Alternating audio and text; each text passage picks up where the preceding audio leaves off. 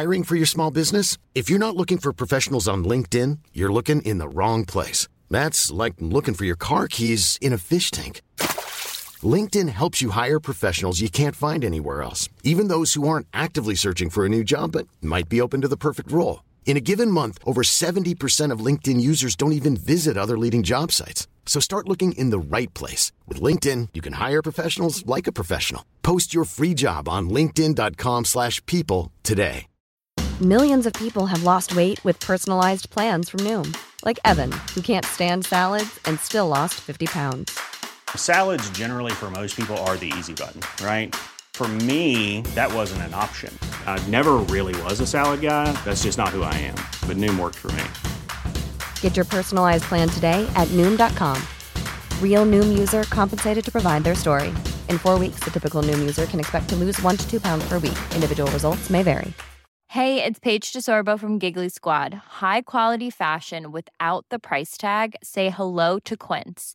I'm snagging high-end essentials like cozy cashmere sweaters, sleek leather jackets, fine jewelry, and so much more. With Quince being fifty to eighty percent less than similar brands. And they partner with factories that prioritize safe, ethical, and responsible manufacturing. I love that. Luxury quality within reach. Go to quince.com slash style to get free shipping and three hundred sixty-five day returns on your next order. Quince.com slash style.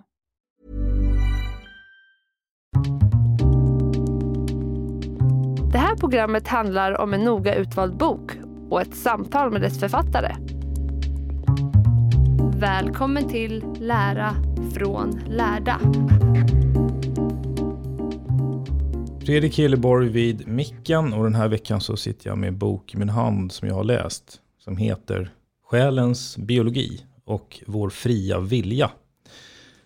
Mitt emot mig sitter författaren, välkommen Henrik Brändén. Tack för att jag fick komma. Innan vi ska prata om den här spännande boken så eh, har vi alltid en liten obligatorisk presentation. Du får gärna presentera dig.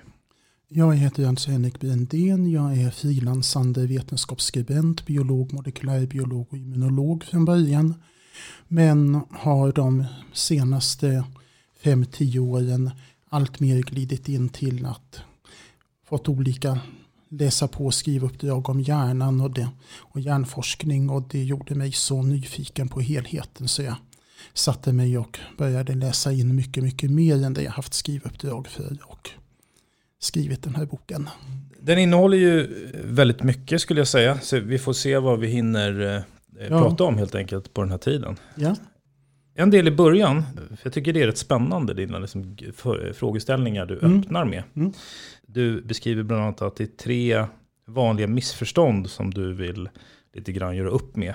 Ja. Och då är det då idén om en åtskillnad mellan kropp och själ. Mm. Tanken på en konflikt mellan förnuft och känsla. Föreställningen om en motsättning mellan arv och miljö. Ja. Och sen slutgiltigt då så handlar boken om människans fria vilja. Som är lite övergripande så här, för det återkommer det ju till hela tiden. Precis. Jag, jag tänkte vi kanske skulle kunna bara börja spåna och höra ja. lite om de här. Och, och till att börja med så här, vanliga missförstånd. Vilka är det som eh, missförstår? Om vi tar den första här med eh, idén om åtskillnad mellan kropp och själ. Bara... Men den, den tanken har ju jättelång... Alla de här tre tankarna har ju jättelång förankring i vår kulturhistoria. Man kan spåra dem tillbaks till i stort sett till Platon och Aristoteles. Och föreställningarna har haft en enorm påverkan på vår kultur och på vårt sätt att uppfatta saker. Så att även om de flesta av oss idag så att säga rent intellektuellt vet att det vi kallar våra mentala processer är saker som kemiskt och fysiskt och elektriskt äger rum i hjärnan. Mm. Så har vi ändå en Intuit, närmast intuitiv föreställning kring det som går åt ett, åt ett annat håll. Vi, vi märker det så oerhört tydligt i, i attityden till hälsa och ohälsa. Att vi märker det så tydligt i attityden till hälsa och ohälsa. Att man har ett brutet ben kan man tala om för vem som helst. Mm. Men att man har ramlat in i en depression, det talar man bara om för några och så vidare. Mm. Fast en depression och de flesta av de mentala, så kallat mentala ohälsorna har att göra med att saker och ting fysiskt funkar lite annorlunda eller inte funkar riktigt bra upp i huvudet. Precis, så att eh... Ja just det, du, du tänker att det, det, det sitter kvar en sån här automatisk idé om att kroppen och själen skiljer sig. Ja, jag kallar det någonstans smygdualismen. Mm. Att det är en andlig sysselsättning att måla en tavla, det är en kroppslig sysselsättning att måla en vägg. Och mm. Man talar om det och tänker om det på två helt olika sätt. Mm. Det jag försöker visa i den här boken, det är att det vi kallar för våra mentala eller själsliga egenskaper, de kan allihopa beskrivas som fysiska, kemiska, elektriska processer som äger rum inne i hjärnan, och de behöver inte vara någonting annat än det. Det mm. utesluter inte möjligheten att det finns en utomkroppslig själ, men vi behöver inte tänka oss en utomkroppslig själ för att kunna förstå det vi ser. Mm, mm, precis. Just det, för det som du eh, beskriver i boken är ju bland annat då, du tittar på vad som händer i hjärnan ja. eh, vid olika tillfällen då nu, som kopplat till känslor och reaktioner. Ja, och när, när vi formar ett minne, vad finns det för saker som vi vet händer inne i hjärnan som gör att vi kan vara medvetna om somliga av de saker vi ser men inte andra saker. Vad händer när vi blir förälskade, när vi får gåshud av musik, när vi... Ja, mm. mäng, mängder av sådana saker som vi brukar tänka om som själsliga. Just det. Den andra frågan är hela tanken med en, på en konflikt mellan förnuft och känsla. Ja, det, det, det är ju en väldigt klassisk föreställning. Jag vet inte hur många gånger man ser Facebook-diskussioner. Nu ska du inte vara så känslig utan resonera förnuftigt här. Mm.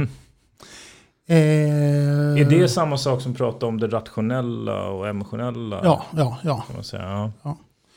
Och verkligheten är ju att de, de två så att säga systemen i hjärnan, det som är ansvarigt för våra emotioner och våra känslor och det som är ansvarigt för vårt rationella tänkande, de är enormt tätt sammantvinade och arbetar tillsammans. Så att förnuftsresonemang påverkar vilka våra känslor är och känslorna påverkar hur vi värderar och väger olika förnuftsresonemang mot varandra. Kan du ge exempel på hur de hjälper varandra? I vilka sammanhang? För man, man kan ju lätt tänka sig att ja, men nu ska vi ta rationella beslut här så att vi inte blandar in våra känslor. Ja, och då om man verkligen skulle klara av att göra det så skulle det gå käpprätt åt fanders. det, det vet vi nu med. Det är en forskare som heter Antonio Damasio har träffade en patient som var fullständigt oförmögen att fatta förnuftiga beslut. Han, han valde helt enkelt alltid fel. Han kunde göra saker som att Hans, arbe- hans arbete var att skicka ut eh, varor till företagets kunder. Och han kunde på fullt allvar sätta sig och använda två eller tre arbetsdagar till att göra ett väldigt vackert handritat julkort till en av kunderna. Samtidigt som de andra kunderna inte fick sina varor i tid. Mm. Julafton. Och så satte sig Damasio och pratade med honom och Jo då, han förstod fullständigt att kunderna som inte fick sina varor skulle bli ledsna. Han förstod att de skulle klaga hos chefen. Han förstod att chefen skulle bli arg på honom. Att det skulle leda till att han blev avskedad. Att han blev avskedad att han inte skulle kunna köpa mat till sina barn. Eller i alla fall inte julklappar till sina barn.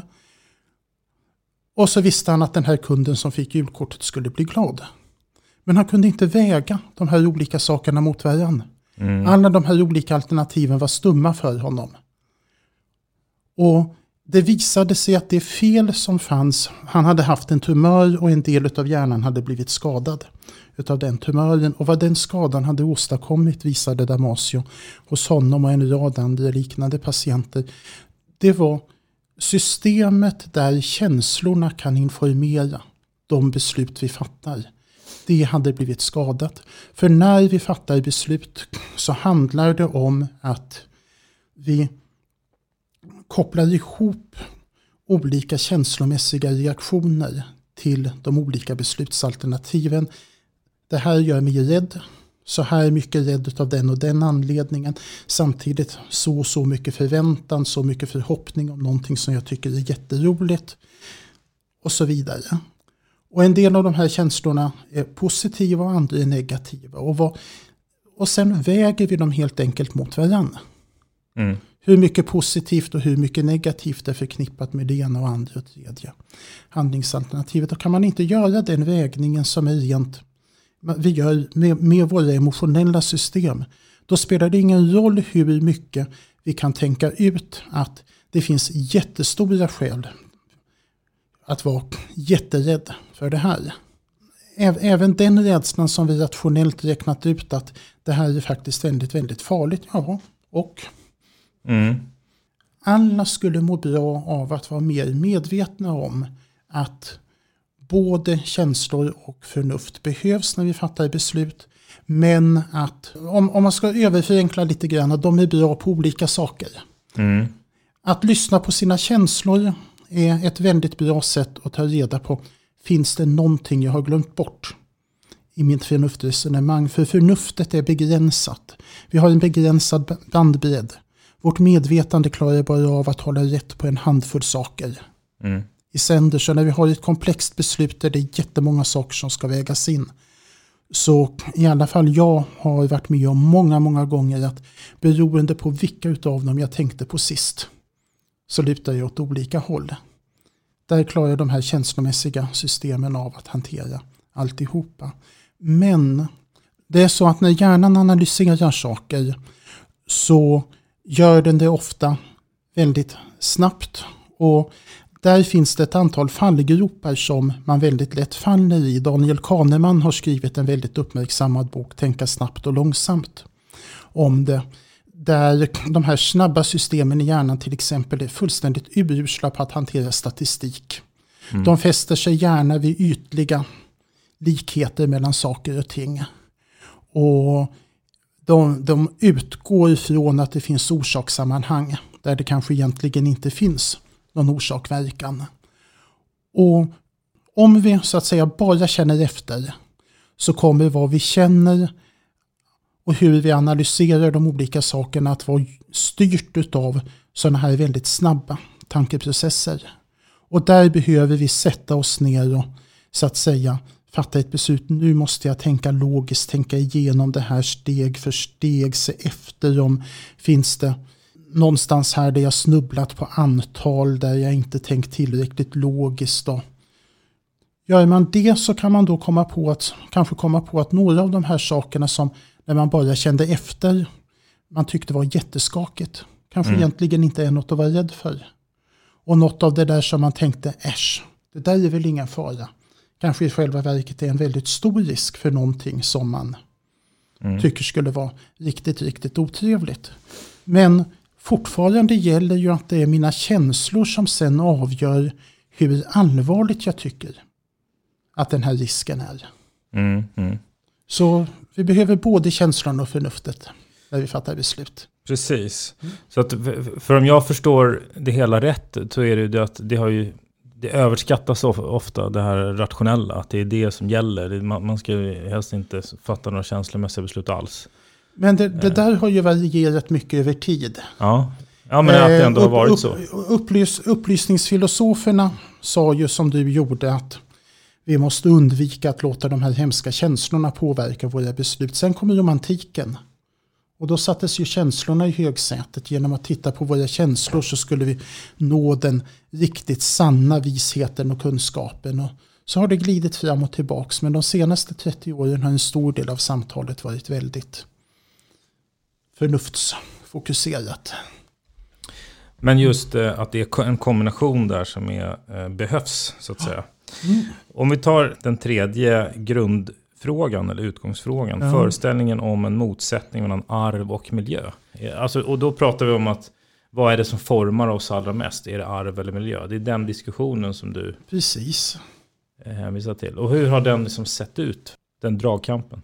man har ju kunnat se väldigt mycket av den på kultursid i kulturdebatten och i debattsoffor under de senaste tio till tjugo åren. Och det har varit rätt, faktiskt rätt beklämmande att se en del av den debatten, för att nå, nå, någonstans har människor fått för sig att det finns en sån motsättning, och då måste vi hitta en debattör som ska säga att det är miljön som bestämmer allt, och så en debattör som ska säga att det är arvet som bestämmer allt. Mm. Och så blir det en pajkastning där i själva verket alla som forskar om de här sakerna vet att arvet och miljön samarbetar. Och de samarbetar väldigt intimt med varann, väldigt sammanlindat med varann, så sammanlindat med varann att det knappt går att säga vilken som har störst inflytande. Mm. Ja, och, ja, precis. Det är lite det den, så att säga, om man... dragkampen eller diskussionen har varit. Vilken ja. har störst påverkan på oss ja. som individer? Men, och och där, där har väl gjorts väldigt mycket, man gör ofta f- forskning på tvillingar. Ja, då är det spännande att resultaten på sådana tvillingstudier kan bli väldigt olika beroende på miljön i den kultur där man gör tvillingstudierna. Så att inte ens det här som man då säger är ett mått på hur stort inflytande har livet, hur stort inflytande har, har miljön. Det kan bara ge ett sådant svar i en specifik miljö, men inte i en annan. Låt oss ta ett exempel. Mm. Hur lång du blir beror av ett samspel mellan hundratals olika gener och miljö som framförallt har att göra med näringssituationen när du växer upp. Om du tänker dig ett samhälle som dagens Sverige, där alla utan problem kan köpa näringsriktig mat till sina barn. Där kommer de mesta utav skillnaderna du ser i längd hos barnen och beror på skillnader i vilka sådana här gener de ärvde. Om du däremot tänker dig ett samhälle med nästan kronisk näringsbrist och enorma sociala skillnader, där det bara är den lilla överklassens barn som kan äta mycket kött och annan näringsriktig mat, medan resten lider av olika bristsjukdomar.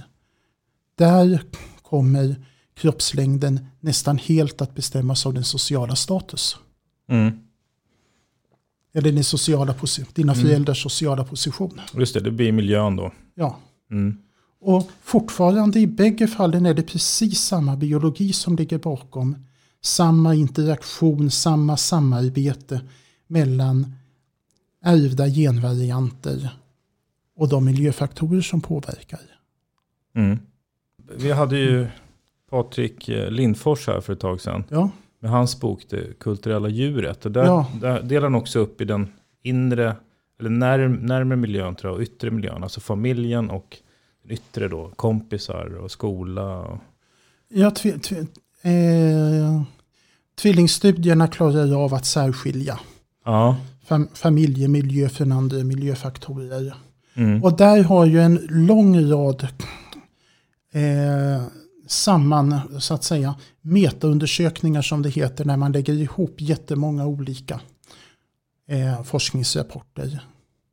Och det har gjorts ett par sådana metaundersökningar senaste åren som allihopa visar att för, för de flesta egenskaper eh, som har med mänskligt beteende att göra, så visar de här tvillingstudierna att i rika länder så spelar både arv och miljö roll för väldigt många av dem. Men mil- när det kommer till miljöns roll, så är det nästan bara miljön utanför familjen som spelar roll. Familjemiljöns betydelse är väldigt liten. Mm. Och det tror jag kan vara ett väldigt lugnande och avslappnande besked till väldigt många föräldrar i dagens samhälle, som går omkring och är jätteoroliga över det. Jag är tillräckligt bra förälder, stimulerar jag mina barn tillräckligt mycket och så vidare. Mm. Den roll som familje, familjemiljön spelar handlar nog huvudsakligen om att om man är riktigt, riktigt dålig förälder och misshandlar sina barn eller fullständigt struntar i dem, att då får barnet problem. Men mm. hur många gånger man kör dem till och från skolan eller hämtar dem och hur många fritidsaktiviteter man kör dem till verkar inte spela så jättestor roll. Nej.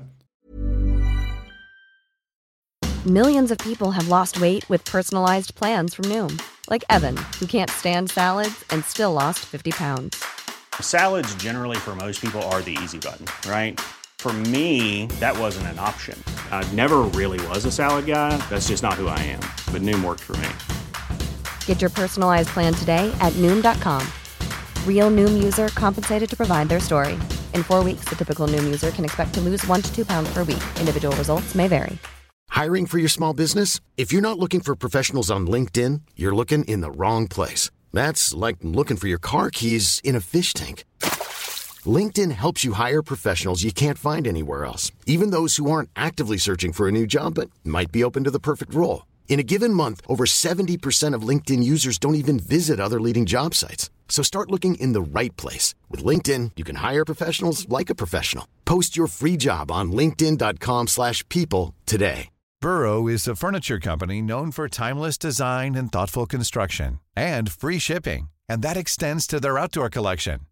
Their outdoor furniture is built to withstand the elements, featuring rust-proof stainless steel hardware, weather-ready teak, and quick-dry foam cushions.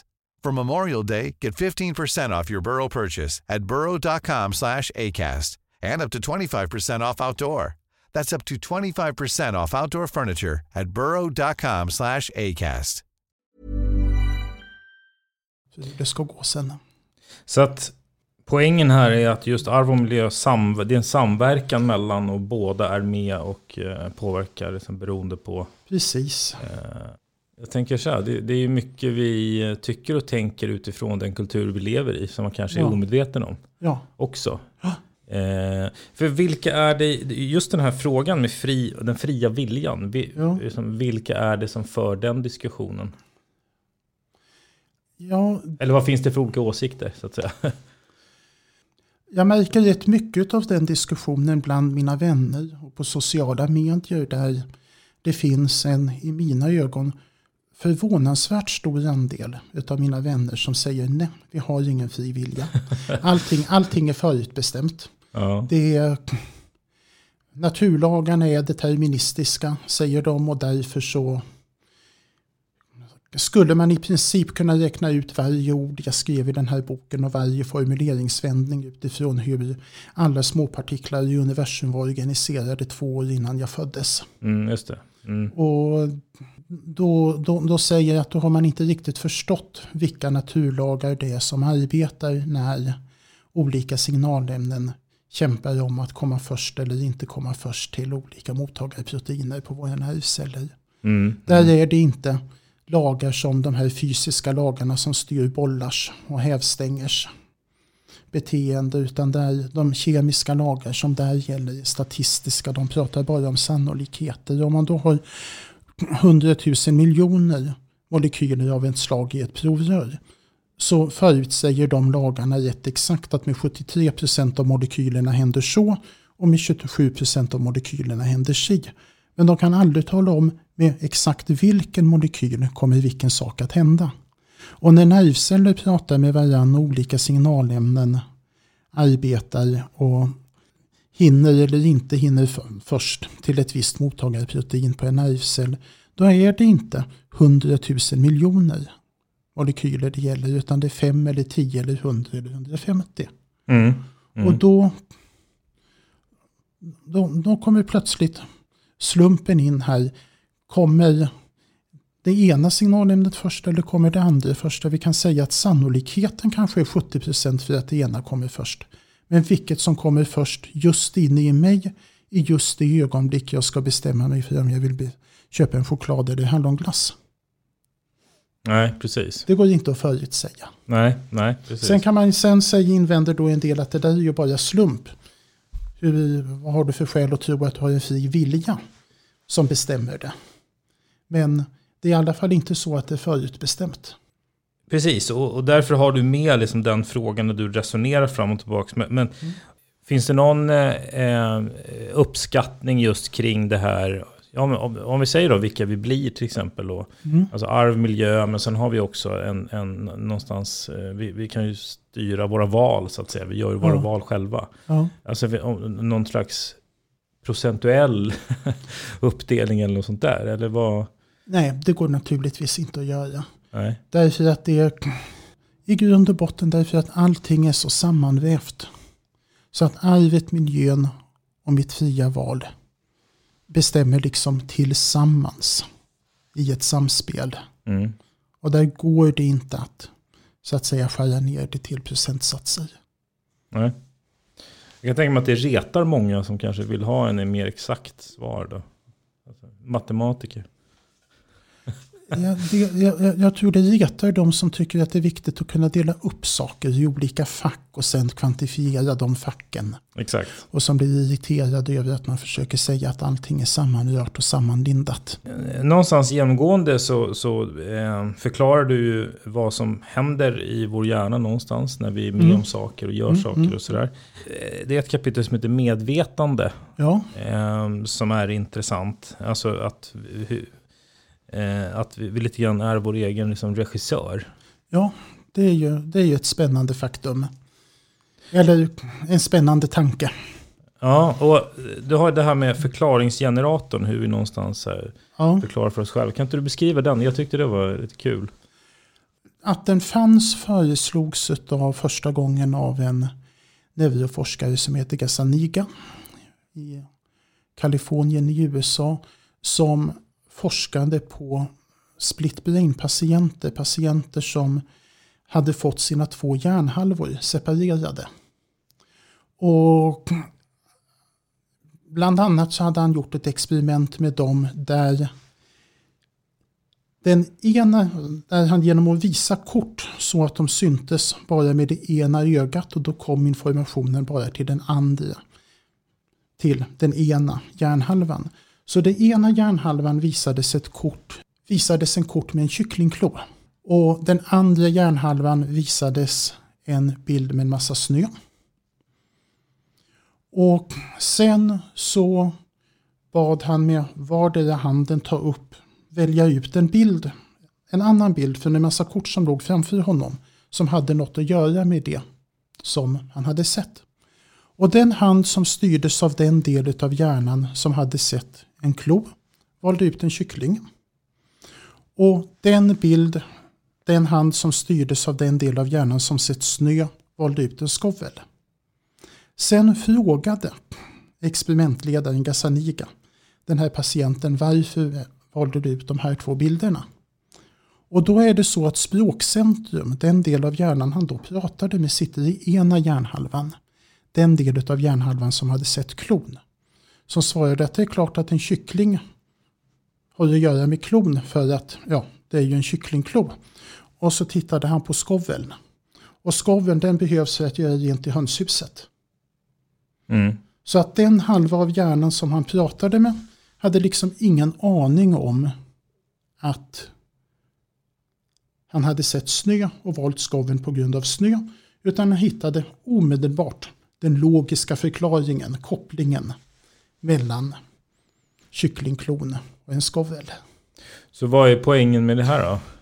Poängen med det är att någonstans i hjärnan så har vi en, i ena halvan av hjärnan har vi en liten funktion som snabbt ger oss förklaringar till hur de små fragmentet av kunskap som av intryck vi blir medvetna om ska kunna länkas ihop med varandra. Och så bygger vi berättelser. Mm. En berättelse som vi tycker logiskt hänger samman. Och sen minns vi den berättelsen.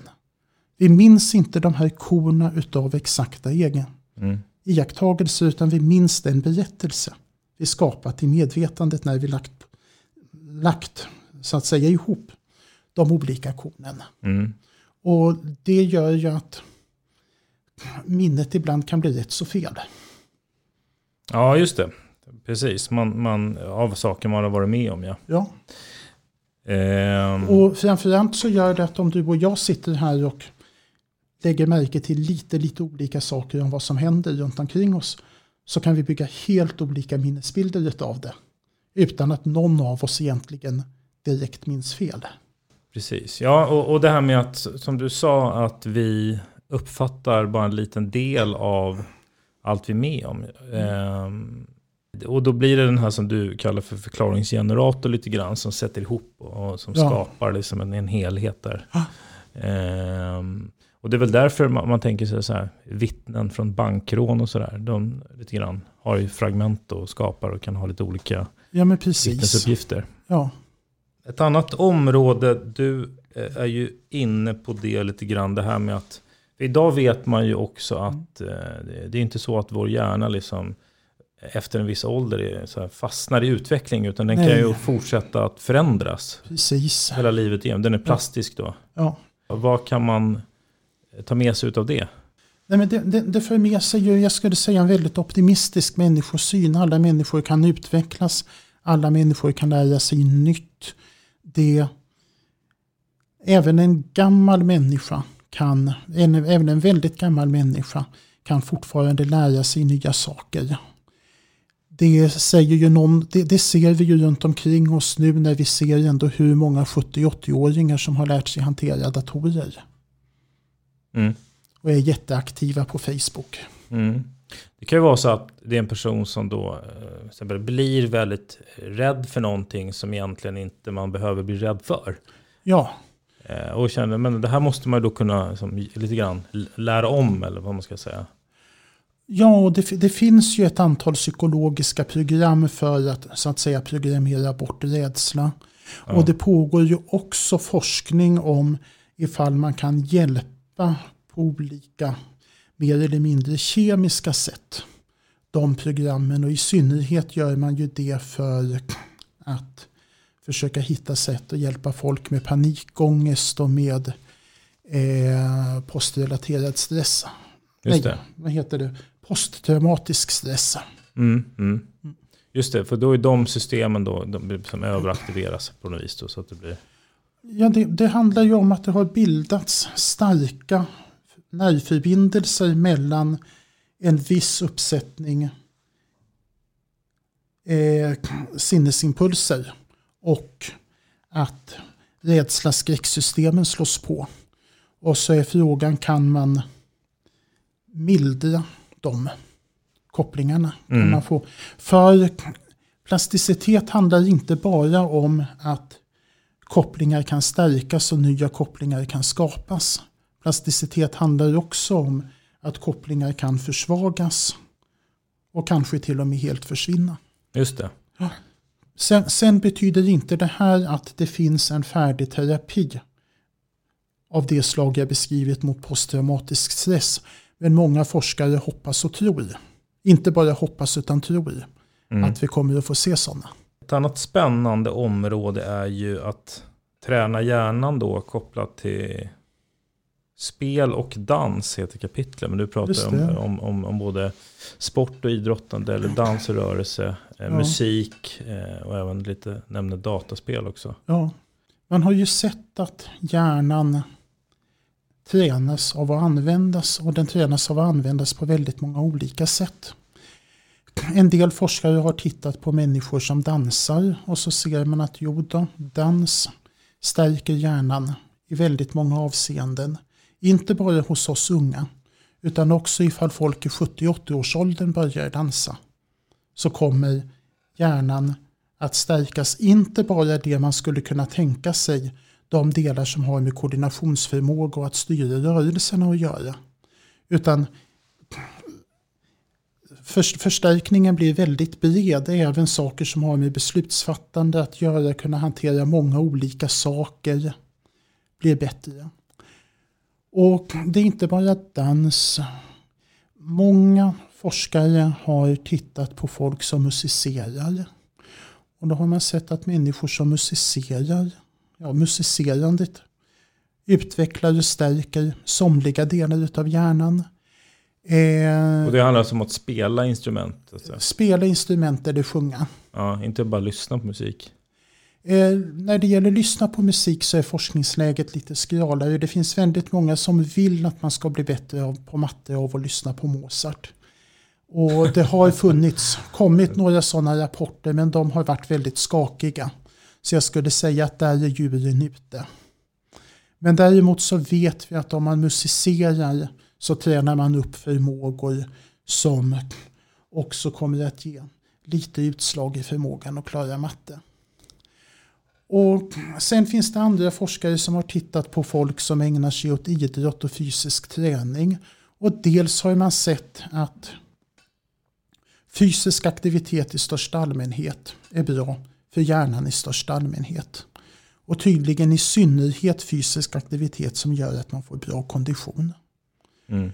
Eh, man har sett att det påverkar skolresultat i flera olika ämnen när man gjort undersökningar på stora skolgrupper. Men jag tror att men det, det, det här är mer en spekulation från min sida än någonting vi har hårda data på. Men jag är övertygad om att få saker kan vara så bra på att träna hjärnan som att spela fotboll. Mm-hmm. För spela fotboll, var bra på att spela fotboll. Då måste du ha koll på var tjugofem människor är. Vart de tjugofem människorna är på väg. Var bollen befinner sig, i vilken riktning bollen befinner sig. Du måste kunna analysera och gissa dig till vad var en av de här tjugofem människorna tänker och kommer att göra.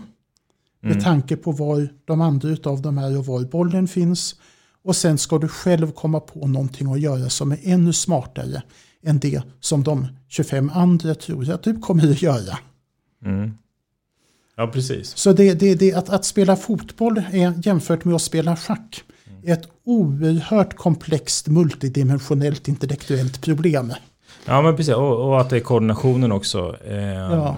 men, men jag menar, det gäller ju många lagidrotter. Absolut. Ja, precis. Man, man, har, man måste hålla reda på motståndare, medspelare, sig själv. Ja, och också precis. Kanske en boll och en klubba och så vidare. Precis. Eh, Men för jag tänkte på det där med, du, du pratade om och, dans. Och, och, och ändå tycker en massa föräldrar, nej men, oh vad roligt, min son är inne och spelar det intellektuellt högstående schack istället för att vara ute och sparka fotboll med kompisarna.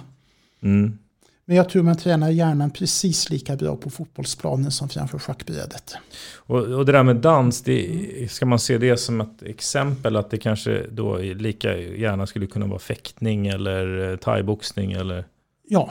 Ja, det, det, det är inte just det som dans som är unikt, utan det är koordination och rörelser. Koordination, rörelser, ta in sinnesantryck, in, analysera musik, analysera danspartners rörelse. Mm, just det.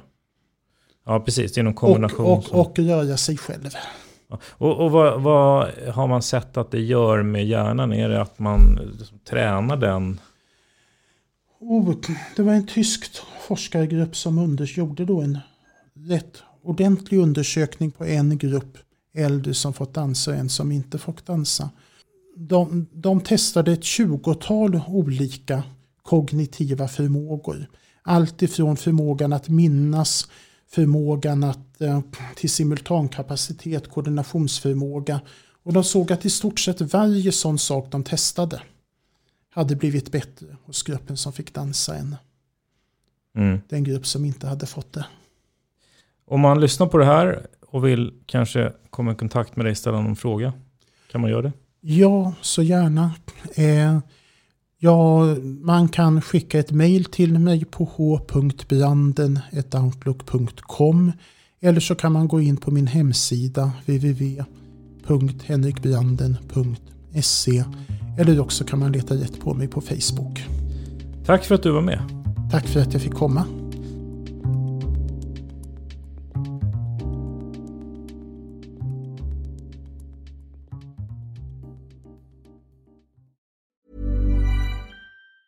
Mom deserves the best, and there's no better place to shop for Mother's Day than Whole Foods Market. They're your destination for unbeatable savings. From premium gifts to show-stopping flowers and irresistible desserts, start by saving thirty-three percent with Prime on all body care and candles. Then get a fifteen-stem bunch of tulips for just nine ninety-nine each with Prime. Round out Mom's menu with festive rosé, irresistible berry chantilly cake, and more special treats. Come celebrate Mother's Day at Whole Foods Market. A lot can happen in three years, like a chatbot may be your new best friend. But what won't change? Needing health insurance. UnitedHealthcare Tri-Term Medical Plans, underwritten by Golden Rule Insurance Company, offer flexible, budget-friendly coverage that lasts nearly three years in some states. Learn more at U H one dot com. Hey, it's Paige DeSorbo from Giggly Squad. High quality fashion without the price tag. Say hello to Quince.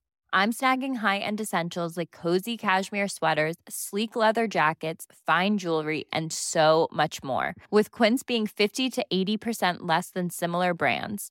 And they partner with factories that prioritize safe, ethical, and responsible manufacturing. I love that. Luxury quality within reach. Go to quince.com slash style to get free shipping and three hundred sixty-five day returns on your next order. Quince.com slash style.